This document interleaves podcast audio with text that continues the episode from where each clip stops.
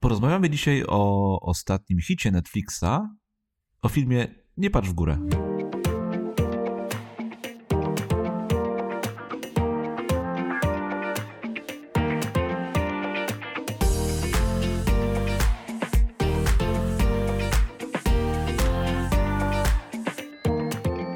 Cześć Piotrek. Cześć Grzegorz.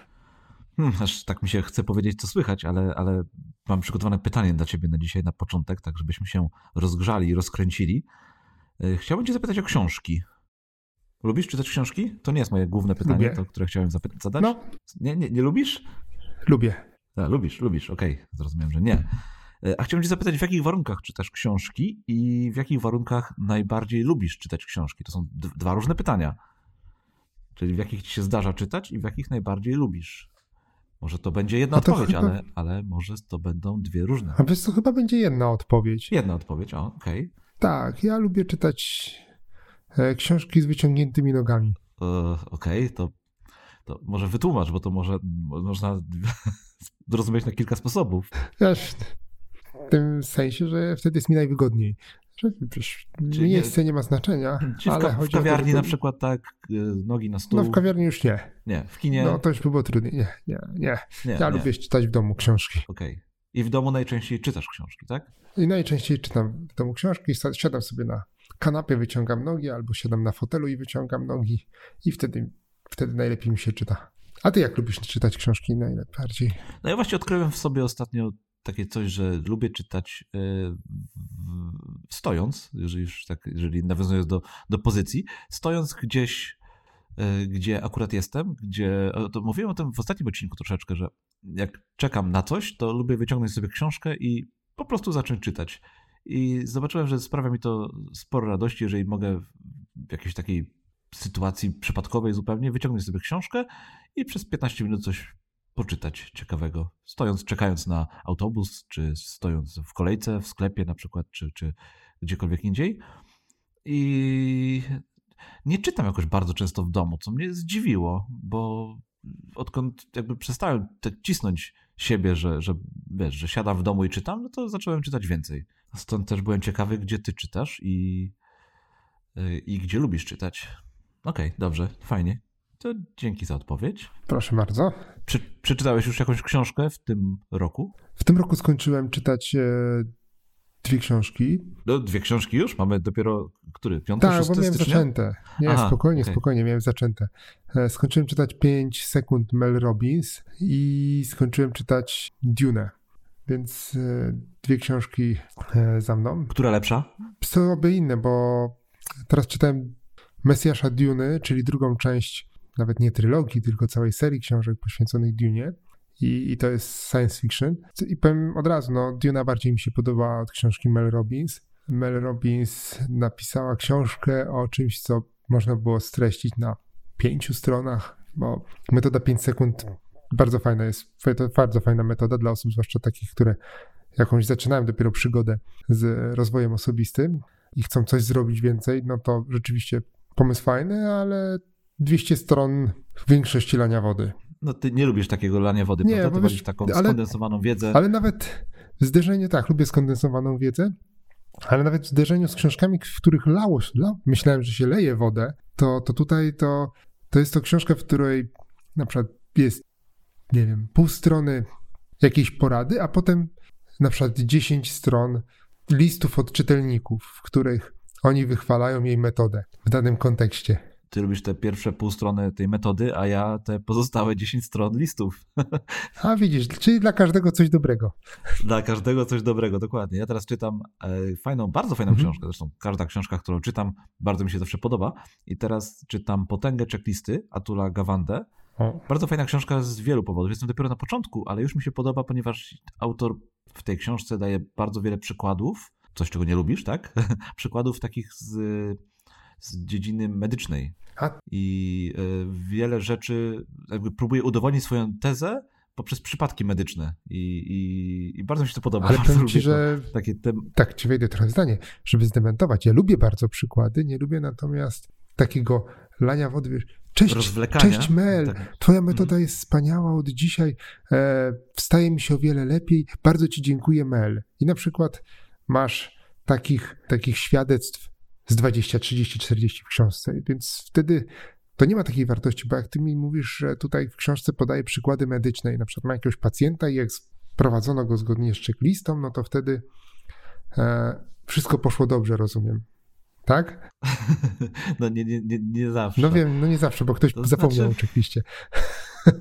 Znaczy wiesz, no, biorąc pod uwagę to, że już sięgając po tę książkę, jakby jestem nastawiony na to, że te checklisty są dobre, no bo chcę się o tym dowiedzieć więcej, no to też można by powiedzieć, że ja nie potrzebuję na samym początku wielu stron, w których autor udowadnia to, że jakby prowadzi mnie do tego, że checklisty są faktycznie dobre i potrzebne. Ale mi się to bardzo podoba. No to każdy robi coś innego i bardzo dobrze, bo inaczej to byśmy wszyscy lubili tylko jedną książkę, jeden film i, no, dokładnie. I koniec. Nie? A wiemy, do czego to prowadzi. Prowadzi? Lubienie tylko jednej rzeczy przez wszystkich. Do czego prowadzi? Mamy przykład Trzeciej Rzeszy chociażby, gdzie wszyscy mieli lubić tylko jedną rzecz. No, wróćmy do produktywności naszego pik podcastu i filmu Nie patrz w górę. Może... Nie. Przepraszam, jeszcze patenty wcześniej. Piotrek, patenty. Zapomniałem o patentach. Tak jest, patenty. No chciałem już cię tutaj prostować. Zawrócić. Tak, dobra. Tak, zawrócić chciałem cię. No to dawaj swój patent. Masz coś fajnego, czy nie masz? To ja mam cytat. Tak, ja mam cytat Mike'a Tysona. Każdy ma plan, dopóki nie dostanie w twarz. Uwielbiam ten cytat, uwielbiam go. Tak, to taki cytat, który jakby zaprzeczał trochę temu, o czym mówimy, ale też bardzo mi pasuje do tego filmu, w którym jest pewien plan i w pewnym momencie on dostaje w twarz właśnie. Przypomniał mi się teraz twój patent sprzed 2 odcinków. Tak. Z 40 odcinka, tam jeden z twoich patentów to był też cytat o tym, że jeżeli chcesz rozśmieszyć Boga, to opowiedz mu o swoim planie, czy coś w tym stylu. Tak. To pokaż mu swoje plany.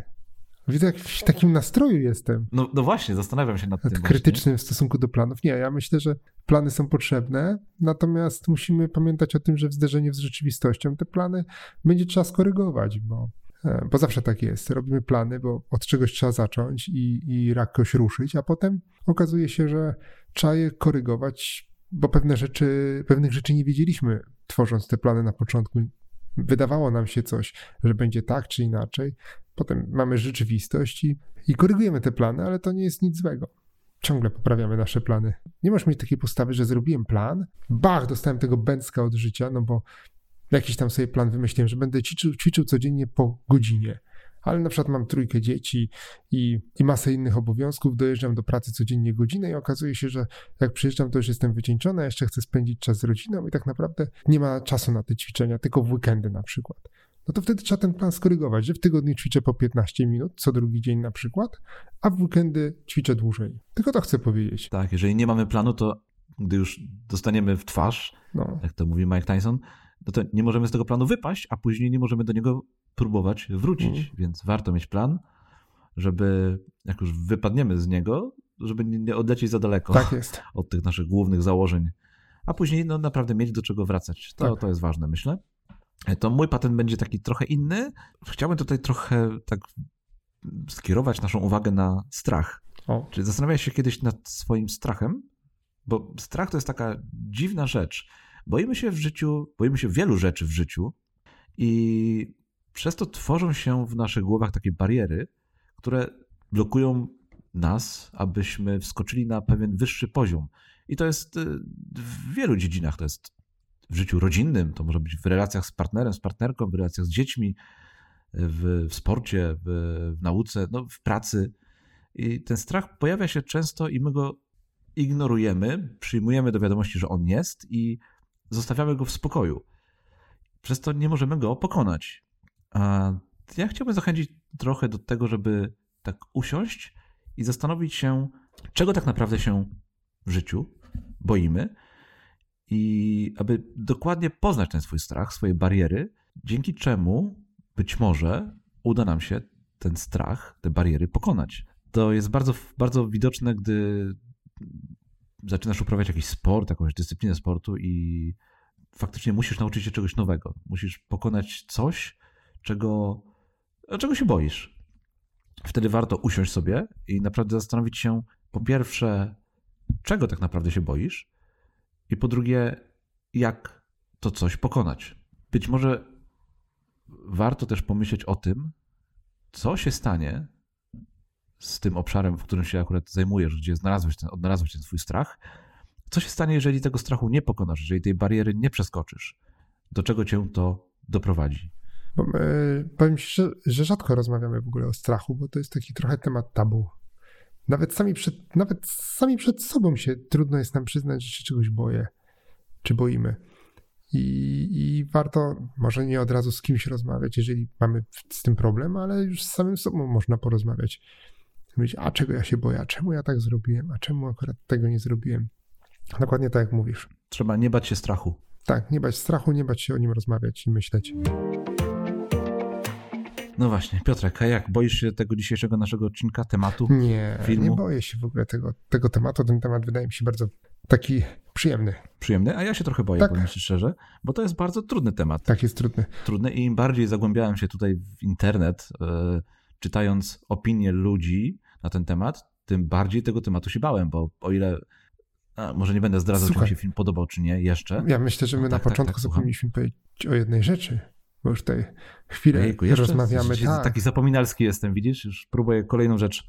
Że zapomnieliśmy powiedzieć, że będą w tym odcinku spoilery, więc jeżeli ktoś nie oglądał filmu Nie patrz w górę, to zróbcie w tym miejscu pauzę i włącz nas po tym, jak obejrzysz ten film, jeżeli zamierzasz go oglądać. Bo może być tak, że zepsujemy ci całą zabawę z tego filmu. Dobrze się bawiłeś oglądając ten film? To tak. Od razu zapytam. Ja nie wiem, czy się dobrze bawiłem, bo ten film akurat skłania do przemyśleń. Więc jeżeli w tym sensie, czy bawiłem się dobrze, to z drugiej strony to też jest pewna satyra, więc i bawiłem się dobrze w znaczeniu takim zabawowym, ale i bawiłem się dobrze, bo skłonił mnie do przemyśleń ten film. I dyplomatycznie. Tak, ale też zastanawiałem się, gdzie on się znajduje, bo jak ja też czytałem, przygotowałem się do tego odcinka, czytałem nawet wcześniej, bo ja zawsze po filmie czytam komentarze w internecie na temat filmu, który obejrzałem, bo jestem właśnie ciekaw, jak ludzie go odebrali, to bym zauważył, że dużo osób myli chyba gatunki, bo mamy te kino katastroficzne, bo ja myślę, że to jest kino katastroficzne, ale i ono ma swoje tam odcienie. Ale, przepraszam, ono jest katastroficzne, ale nie ze względu na kometę. Tak, ale no... Jakby komety tam nie było, to ono też by było katastroficzne. Tak, też by było katastroficzne, ale już będziemy się trzymać tej komety. I tak sobie rozpisałem, że na jednym końcu mamy dokumenty, które tak bardzo możesz sobie obejrzeć, nie wiem, na National Geographic, co by się stało, gdyby w Ziemię uderzyła kometa i tam naukowcy się wypowiadają na ten temat. Potem troszeczkę ponad sobie ustawiłem, z drugiej strony ustawiłem sobie Marsjanie atakują. Co prawda to nie jest o komecie, tylko o Marsjanach, którzy atakują Ziemię i jest w takiej bardzo mocno konwencji typowo komediowej, tam nikt nie zastanawia się nad głębszą filozofią. No i gdzieś tam pomiędzy tym wynotowałem sobie jeszcze dwa filmy. Melancholię Larsa von Triera. Nie wiem, czy oglądałeś ten film, że zbliża się do Ziemi planeta Melancholia, która uderzy w Ziemię i zniszczy tą Ziemię. I to jest historia, która jest pokazana z perspektywy kilku osób, jak one odbierają tą zbliżającą się nieuchronnie planetę, która zderzy się z Ziemią i ją zniszczy. No i potem mamy na przykład Armageddon. To jest taki z Bruce'em Willisem. Nie wiem, czy oglądałeś. Mhm. Oni... No oglądałem tak, kilka razy. Tak, lecą i tam... Klasyk. Tak, żeby zniszczyć tą... To jest kino akcji, typowe kino akcji. No i mamy Nie patrz w górę. W tym całym kalejdoskopie filmów. W ciekawym towarzystwie umieściłeś nasz film, naszego bohatera dzisiejszego. Tak, i myślę, że to jest miejsce też na taki film, na satyrę, nawet momentami potem już raczej zmuszającą do takich smutnych przemyśleń. Ale to trochę przynudziłem, zabrałem ci trochę czasu, powiedz. Satyra, komedia, śmiałeś się oglądając ten film? I śmiałem się, i się nie śmiałem. Znowu dyplomatycznie. Tak, dyplomatycznie. Zdecyduj się, śmiałeś się czy nie? Nie, no generalnie... Śmiałem się momentami przez łzy nawet, patrząc i zastanawiając się nad tym, co widzę i jak w pewnym przerysowanym, krzywym zwierciadle jest przedstawiony nasz świat.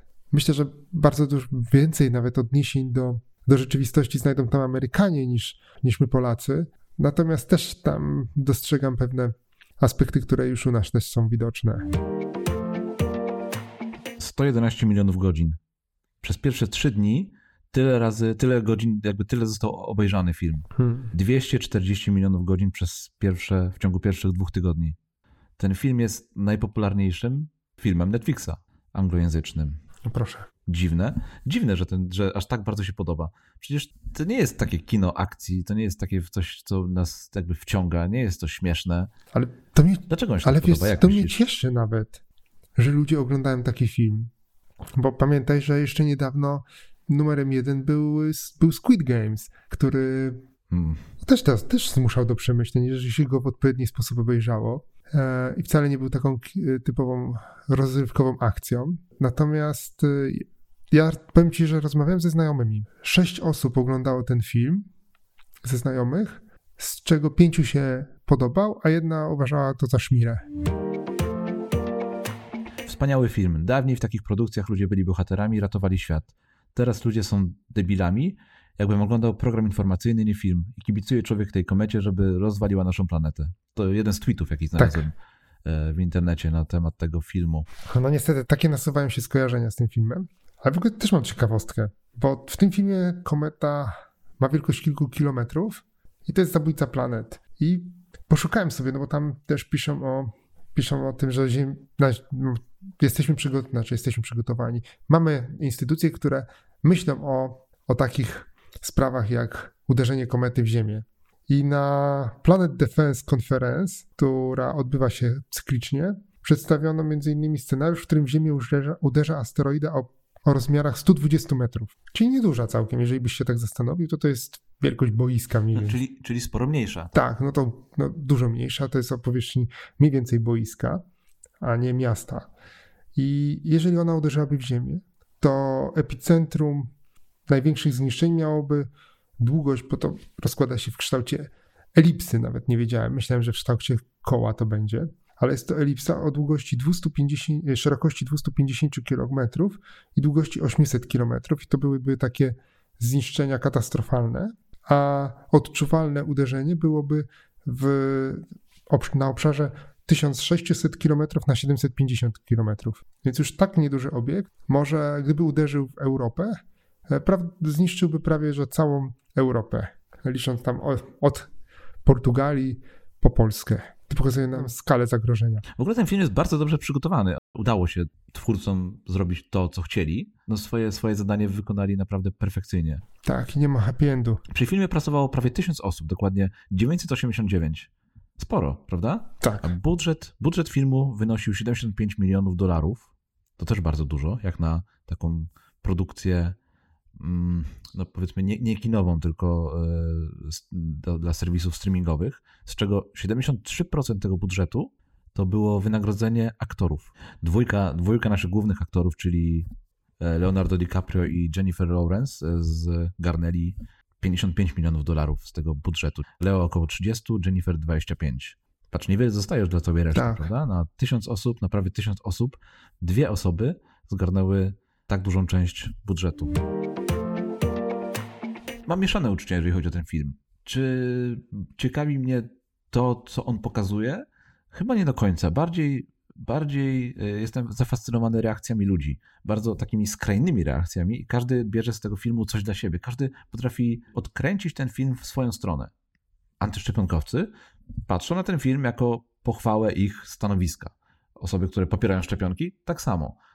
Z każdej strony politycznej widziałem różne komentarze, które popierają działanie, wiesz, tego ich partii, tego co oni robią. Więc i polityka, i nauka, tu się wszystko naraz miesza i każdy sobie bierze ten film i uważa, że to jest poparcie jego właśnie działania. Tak, to jest bardzo ciekawe, bo reżyser tego filmu w wywiadach przyznawał, że to jest pewna alegoria zmian klimatycznych i postawy rządzących w stosunku do tych zmian klimatycznych. Na to nałożył się co prawda COVID, który jeszcze dodatkowo postawił społeczeństwo przed pewnym wyzwaniem i oglądając ten film można odnieść wrażenie, tak jak tutaj mówisz, że jest to też film o COVID-zie tak naprawdę i o tym, jak ludzie na niego reagują. Ale może to jest film w ogóle o zagrożeniu i o tym, jak ludzie reagują współcześnie na zagrożenie. To mam kolejny tweet tutaj. Obejrzałem. Fajny film. Szczyty na miarę naszych czasów. Lówka, Xanax, prezydent kobieta, nowe technologie, polaryzacja społeczeństwa i tak dalej. Każda strona znajdzie coś dla siebie. Morał? Konglomerat rządowo-medialny to zło. Gdy jest beznadziejnie, wraca Bóg. Nie ma ani słowa o klimacie. W ogóle to główne założenie w takim razie, które przyświecało tutaj twórcom, to gdzieś chyba zniknęło, nie? Nie, no bo to właśnie nie chodzi o to, że kometa ma być, czy ta katastrofa ma być głównym bohaterem. Głównym bohaterowiem są ludzie i ich reakcje na to. Ja tak to odczuwam i to, co się z nimi dzieje w tym czasie, bo przecież mamy tutaj całą plejadę najróżniejszych osób, które próbują w jakiś sposób ustosunkować się do tego, co się dzieje. I to jest chyba clue tego filmu. Jak zareagujemy na taką wiadomość i co rządzący i media mogą z tym zrobić? Dlaczego warto zaufać nauce i pociągnąć do odpowiedzialności tych, którzy fałszują rzeczywistość? Jak patrzeć w górę oraz w naszą przyszłość? Ja mógłbym czytać te tweety naprawdę bardzo długo, bo przeglądałem sporo tego i fajnie, podobają mi się te reakcje. Ja na Filmwebie lubię czytać komentarze. Ja lubię przeglądać Twittera i tam sobie wyszukuję. Szczególnie takie rzeczy, które faktycznie do ludzi trafiają i na temat, które się wypowiadają, no to Twitter jest dobrym narzędziem do tego. Co dalej? Patrzę tak tutaj, żeby jakąś strukturę nadać tej naszej... A to może porozmawiamy o bohaterach. Tylko ja jeszcze jedną ciekawostkę rzucę. Rzuć. Nie wiem, czy wiesz, 30 czerwca jest Międzynarodowy Dzień Asteroidy. Myślisz, że wtedy uderzy? Nie, no myślę, że wtedy powinniśmy, nie wiem, jakieś życzenia wysłać, żeby nie uderzała w nas jednak, żeby nie wpadała do nas na imprezę. To myślę, że powinniśmy zacząć działać już teraz i niekoniecznie wysyłać życzenia może, ale tak spojrzeć na nasze działania i zastanowić się, kurczę, ja nie wiem, myślisz, że nasze społeczeństwo jest w stanie zastanowić się i obrać ten właściwy kierunek? To... Ja mam nadzieję, że są ludzie, którzy... No właśnie, patrząc na te opinie i na to, że każdy z tego filmu bierze to, co widzi w tym filmie, to, co chce widzieć, no to ja myślę, że tutaj jest trochę pokazana taka beznadzieja naszego społeczeństwa. Już nawet nie w filmie, ale też po tym filmie, po komentarzach, po opiniach, po odczuciach, po tym, co każdy jakby wyrzuca z siebie po obejrzeniu tego filmu. Znaczy może już jest za późno. Powiem ci tak, ja liczę na to, że są ludzie tacy jak nasza główni bohaterowie doktor Randall i doktorantka Dibiasky, którzy jednak myślą o tym i obserwują niebo. Zresztą możesz obserwować ty też niebo w poszukiwaniu asteroid. To jest bardzo ciekawe, że każdy z nas może poszukiwać asteroid zagrażających Ziemi. I może zgłaszać je do instytucji międzynarodowych. I to jest bardzo ciekawe. I są instytucje, które nad tym myślą i liczę na to, że kiedy zdarzy się taka sytuacja, to jednak przeważy interes globalny, a nie interes biznesowy. Ja mam taką nadzieję, chociaż pewności takiej nie mam, czy tak się może wydarzyć. Dobra, aktorzy. Mówiłeś o aktorach. Tak. Przejdźmy do aktorów. Jak ci się podobała gra aktorska? Znaczy mi się podobała, zwłaszcza ja strasznie lubię Leonardo DiCaprio, bo go nie idzie do niczego zaklasyfikować. Gdy słyszysz nazwisko Leonardo DiCaprio, to nie staje ci tak przed oczyma jeden typ bohatera, tak jakbym ci powiedział Bruce Willis. To od razu wiesz, ci powiem, w tym filmie zagra Bruce Willis.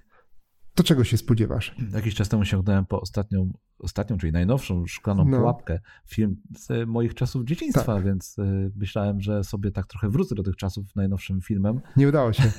I tam już jest taki inny Bruce Willis, trochę już starszy. Tak. No i to był zupełnie inny film i nie. Wiem, obejrzałem też ostatnio wszystkie filmy z całej serii i rzeczywiście im dalej w las, tym gorzej było. Te pierwsze, może to jest sentyment też za takim okresem nastoletnim. Już się starzejemy, bo może... No tak. Ja nie ukrywam, że ja właśnie po to sięgnąłem, po ten film, żeby sobie tak trochę wrócić. Bo ogólnie tych filmów może nie oglądam za dużo, też nie za bardzo lubię tak spędzać czas, ale czasem sięgam po to. Ale wracając do Leonardo, masz rację. Kiedyś był utożsamiany z pewnymi rolami, ale pokazał, udowodnił, że jest bardzo wszechstronnym aktorem i można go spotkać w wielu różnych rodzajach, filmach i w wielu różnych rolach i jest naprawdę dobry. Kurczę, on tutaj odegrał świetnie swoją rolę. Chociaż rozmawiałem też z jedną osobą ostatnio na temat filmu Nie patrz w górę, która stwierdziła, że on tak naprawdę tam niewiele grał, no bo niewiele mówił, bo on tylko właściwie tam stał i tyle. Ale to nawet jeżeli stał i niewiele mówił, niewiele grał, no to on to zrobił w perfekcyjny sposób. Mi się bardzo podobała jego gra, jego rola. to, co pokazał w tym filmie. Dokładnie, można stać i stać. No dokładnie, można stać i stać, tak. I każdy stanie przemawia inaczej. Zresztą to, ten doktor Landau trochę taka jest postać, która została przemielona przez całą maszynkę, bo przecież on wpadł w sidła tej polityki i... Tak. To tam pięknie go przecisnęli przez wszystkie szczebelki. Był po każdej stronie. Tak. Świetnie zagrał. W ogóle uważam, że aktorzy to jest bardzo mocna część tego filmu. Mhm. Pokazał takiego człowieka, który się zgubił w tym wszystkim, bo Kate Dibiasky, no to jest bardzo wyrazista postać. I tam ona jest po jednej stronie cały czas i nie daje się zmielić, jest takim buntownikiem. To jest chyba taka nadzieja młodego społeczeństwa nawet trochę, jak spojrzysz, bo ona jest i daleko od mediów społecznościowych, i daleko jest od rządzy władzy. Dla niej jest ważna ta idea, czyli zniszczenie komety. Jest postawiona w ogóle w opozycji do piosenkarki, do tego DJ-a Cello, którzy brylują w mediach społecznościowych i w ogóle ludzi, bo tam przecież też pojawiają się wyrywki z mediów społecznościowych takie jak te wyzwanie ze strzelaniem fajerwerkami w twarz i masa innych rzeczy, które w tych mediach społecznościowych się pojawiają. Ona od tego z daleka. Tak, przez ten film to jest taki obraz nawet nie naszego ogólnie społeczeństwa, tylko obraz amerykańskiego społeczeństwa, bo to jest ważne, że ten film jest skierowany właśnie na ten rynek, na rynek amerykański i tam się najlepiej chyba najbardziej pokazuje to, co się dzieje u nich, chociaż i u nas jego się dobrze ogląda. Tak, okazuje się, że w każdym społeczeństwie chyba są jakieś podziały. My może ich nie dostrzegamy, ale chyba jednak patrząc po tym, jaką pozycję ma teraz ten film w Netflixie, no to znaczy, że ludzie widzą, że ten świat jest chyba podzielony i dostrzegają gdzieś tam coś ze swojego podwórka też. Chociaż tak jak ty mówisz, to jest przede wszystkim film dla Amerykanów, bo przecież Meryl Streep, która gra panią prezydent. Świetnie gra. To jest bardzo drażniąca postać w filmie, ale Meryl Streep odegrała rewelacyjnie. Przypomina mi pewnego prezydenta, który był w Stanach Zjednoczonych i tam jest... Jakiego? Którego? I tam jest, są nawiązania, które pokazują, że jednak jest to pewien pastisz czy satyra właśnie na tego pana Donalda. I też tak pokazuje, że ci politycy wcale nie są tacy mądrzy, ale to już wiemy. W ogóle każda postać w tym filmie, każdy bohater, no to jest odzwierciedleniem, tak jak już powiedziałeś o pani prezydent, ona jest tutaj jakby takim bardzo mocnym symbolem, który pokazuje Donalda Trumpa, no to każdy z bohaterów tutaj symbolizuje jedną albo kilka osób i najbardziej tutaj dla mnie taką mocną postacią, która też mnie mocno drażniła w tym filmie, chyba dlatego, że pokazuje przywódców świata technologii, a mam tutaj na myśli Peter Isherwell, który jest CEO of Bash, który symbolizuje tutaj połączonych ze sobą wszystkich przywódców tych największych firm technologicznych. Mhm. To jest też bardzo fajnie, bo on wygląda jak CEO Apple, zachowuje się jak CEO Facebooka, działa w tym obszarze trochę Ilona Muska, więc on tak po trochu bierze z każdej z tej postaci, jest takim reprezentantem całego świata tych technologii, tych prezesów technologii i tego biznesu. To chyba jest najczarniejszy charakter w tym filmie w ogóle. No, oprócz komety. No kometa to nie jest czarny charakter. No właśnie, czy ta kometa to jest czarnym charakterem, czy ona ratuje tą planetę? Bo tutaj różne ludzie mają opinie. W ogóle jak przeglądałem Twittera, to bardzo często się pojawiała taka opinia, taki głos w tej sprawie, że kibicuje komecie. Co mnie bardzo zdziwiło, to czytałem o tym zanim jeszcze obejrzałem film i tak nie mogłem tego zrozumieć. Po obejrzeniu tego filmu dużo lepiej to już jakby przemawiało do mnie, dlaczego ludzie tak piszą właśnie.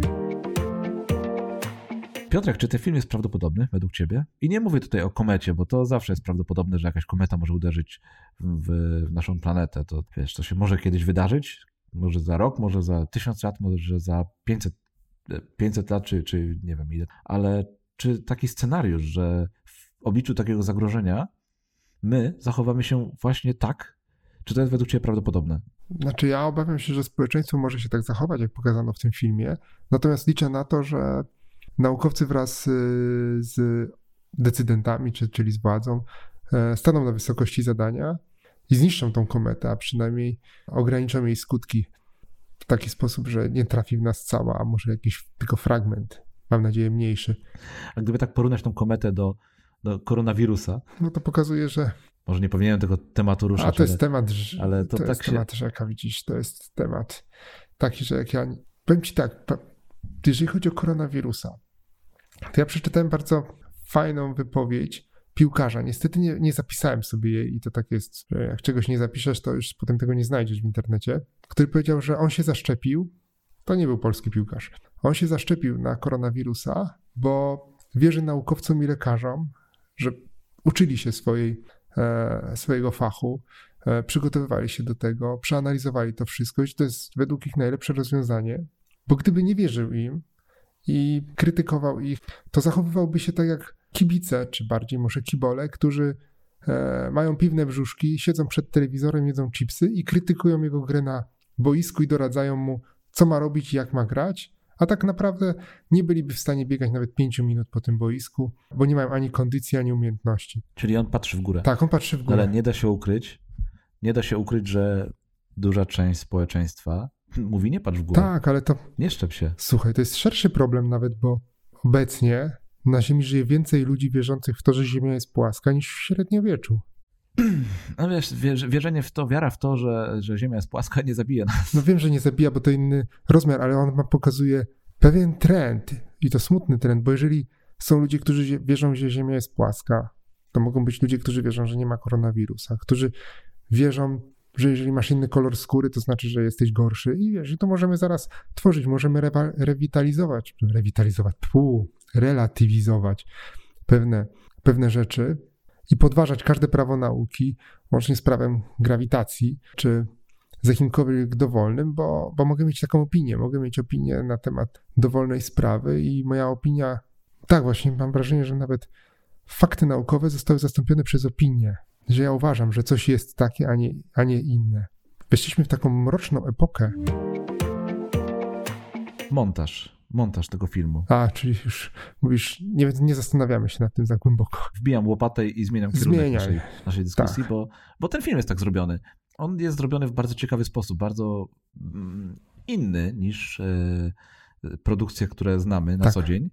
Filmy, które pojawiają się w kinach, czy to w serwisach streamingowych, bo to jest ostatnio bardzo popularne. Mhm. I ten film jest zrobiony w zupełnie inny sposób, inaczej zmontowany niż taki standardowy film. Jest to pewnego rodzaju eksperyment chyba. I jak ci się podobało? Jak jest stworzony, jak jest zmontowany? Zaskoczył mnie początkowo ten film i miałem... Najpierw przez chwilę nie mogłem się połapać, ale jak już załapałem, o co chodzi w tym montażu... Taki kontrolowany chaos, prawda? Tak. To powiem ci, że bardzo dobrze mi się to oglądało. Fajny zabieg. Tak, bo zabieg był bardzo fajny, bo ktoś opowiadał o tym, co będzie robić i od razu widzieliśmy, jak to się dzieje. Tak, i były takie momenty, właśnie takie zwroty uwagi osoby oglądającej, gdzie dzieje się jedna rzecz i za chwileczkę pokazują coś zupełnie innego. Mhm. I to są takie cięcia w momentach, do których nie jesteśmy przyzwyczajeni, że ten zwrot się odbywa. Bardzo ciekawe, bardzo mi się podobało to i chyba to był najciekawszy element tego filmu dla mnie. Muszę ci powiedzieć, że pod tym kątem ten film mi się najlepiej oglądało. Obejrzałbyś go drugi raz? Chyba tylko ze względu na montaż, na rodzaj montażu. Jakby troszeczkę się też tym zajmuję w pracy, więc pod tym kątem obejrzałbym go jeszcze raz, ale wiesz, ja powiem ci, że ja go musiałem oglądać na 2 razy tak normalnie, w sensie, żeby wiesz, zbadać całą treść i obejrzałem chyba za pierwszym razem 70%. I nie ciągnęło mnie do tego, żeby obejrzeć pozostałe 30, żeby sprawdzić, czy ta kometa w końcu uderzy, czy nie uderzy. Ja nie miałem takiej... Ten film, to nie jest film o komecie przede wszystkim, nie? To, czy ona uderzy w tą Ziemię, czy ona nie uderzy, to jest w ogóle drugorzędna sprawa. Tak. To jakby tutaj zupełnie chyba w tym filmie nie o to chodzi. Chociaż no wiadomo, możesz być ciekawy, to jak to się zakończy. Ale to ja bym obejrzał go tylko i wyłącznie ze względu na montaż, czyli mógłbym sobie na przykład zacząć od tam, nie wiem, 30 minuty, a nie od początku. Mhm. A ty obejrzałbyś drugi raz? Tak, obejrzałbym drugi raz, żeby zobaczyć, czy jeszcze nie ma ukrytych jakichś smaczków w tym filmie, których nie dostrzegłem za pierwszym razem. Myślę, że jest ich tam bardzo dużo i na pewno wszystkich nie dostrzegliśmy. Musielibyśmy pewnie wiele razy oglądać, bo twórcy przyłożyli się do tego, żeby ten film był takim mocnym przerysowaniem każdego aspektu naszego, no może nie każdego, ale wielu aspektów naszego życia, społeczeństwa i wielu rzeczy jeszcze nie dostrzegamy. Będziemy pewnie je odkrywać, ludzie będą je odkrywać przez jeszcze długi czas. No ale właśnie, podobał ci się? To główne pytanie. Tak. Ja, jeżeli ktoś by mnie zapytał, mam obejrzeć Nie patrz w górę? Mu powiedział, tak, obejrz. Zanim obejrzałem ten film, widziałem zwiastun i stwierdziłem, że to będzie strata czasu. Już zwiastun, obejrzenie tego zwiastunu spowodowało, że ja miałem takie poczucie straty czasu. No i nie, moja opinia się nie zmieniła. Ten film jest trochę... Znaczy może on jest jako zjawisko, to jest fajny film, ale obserwowanie zachowań ludzi, tego, co się wokół nas dzieje, ale pytanie, czy ja naprawdę chcę wiedzieć, jak wygląda nasze społeczeństwo, chcę to widzieć, chcę tak naprawdę, przekonać się i zobaczyć, jak to wygląda, nie wiem. Mi się nie podobał, ja nie jestem zadowolony z tego. Nie chcesz się mierzyć ze strachem? Ale strachem to nie o to chodzi. Po prostu ja wiem, że samo oglądanie tego filmu, napędzanie tej bańki, Netflixowej bańki, no to już jest taka trochę pochwała dla tego, co ona ośmiesza, tego, co ten film ośmiesza. Mhm. Więc wiesz, to jest bardzo sprytny zabieg Netflixa po to, żeby jeszcze pompować to wszystko, co się dzieje, bo to, co on ośmiesza właśnie. Więc ja wiem, o czym on mówi, wiem, że tak jest i to jest smutne, że to jest takie prawdziwe. To co, dotarliśmy do końca? Chyba dotarliśmy do końca. Do smutnego końca, czy wesołego końca? Nie wiem. Zamyślonego końca. Wiesz, że film, że Nie patrz w górę można oglądać jeszcze chyba w takich pojedynczych kinach? Nie widziałem. Film trafił do kin, ale tylko takich małych, drobnych, na przykład w Warszawie to jest kino Muranów, w którym jeszcze w tej chwili go grają, czyli takie, to nie jest jakieś miejsce, gdzie jest wiele sal kinowych, tylko to jest małe kino, w którym pojawił się ten film ze względu na to, na taki wymóg formalny, no bo jeżeli film nie trafiłby do kin, no to nie mógłby startować o Oscary.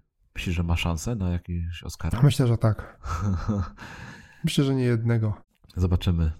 Opinie na ten temat. Pytałem wielu osób na ten temat, czy myślą, że jest szansa na Oscary, to albo osoby albo mówią, że dostanie wiele Oscarów, albo mówią, że w życiu żadnego nie zgarnie. I znowu się spolaryzowaliśmy. I to jest chyba najlepsze podsumowanie tego filmu. Ludzie mówią, że albo że jest rewelacyjny, albo że jest beznadziejny. To co, może zdradzę, co będzie w kolejnym odcinku. Ale nie filmu, tylko naszego podcastu. W taki smutny sposób to powiedziałeś. Rozumiem, że gdybym powiedział, że film mi się bardzo podobał i że jest rewelacyjny, to byśmy trochę inaczej kończyli ten odcinek. A nie, ja myślę, że i tak byśmy dotarli do zasmucającego końca, bo to nie jest komedia. Nie możemy sobie tak skończyć jak filmy z Sandlerem, że żeśmy się uśmiali. Popachy, jeszcze na końcu był happy end. No dobra, dawaj temat kolejnego odcinka. Mam nadzieję, że coś radosnego wybrałeś. No nie, ale temat jest ciekawy, temat jest... Nie, co znowu... Teraz z HBO Go. Nie, teraz nie będzie filmu. Nie możemy być podcastem filmowym, chyba że kiedyś się zmienimy branżę. A to też mogło być ciekawe. Ale spokojnie, w następnym odcinku porozmawiamy o wymówkach. O wymówkach, tak. Dobra? Czyli co? Okej. Nie, dobra, nie zdradzę. Zobaczymy. Nie zdradzę. Spotkamy się za kilka dni i sobie omówimy to, o czym będziemy w tym odcinku rozmawiać, bo zawsze się wcześniej spotykamy i przygotowujemy. Tak. Wymówki. No dobrze, będzie ciekawie, myślę. Wracamy do bardziej, do innych tematów, do takich bardziej naszych tradycyjnych. Dobra, Piotrek, kończymy na dzisiaj. Jest. Dzięki za to nagranie. Dziękujemy naszym słuchaczom za to, że spędzili z nami tą niecałą godzinkę. Po opisy, po wszelkie linki do tego odcinka zapraszamy Was, drodzy słuchacze, na pikpodcast.pl /042. Tak jak numer naszego odcinka. Zachęcamy Was do zostawiania komentarzy, do zadawania pytań nam na stronie odcinka w sekcji komentarzy i oceniania naszego podcastu w Waszych aplikacjach do słuchania podcastów. Dziękujemy Wam jeszcze raz i do usłyszenia. Cześć. Do usłyszenia. Cześć.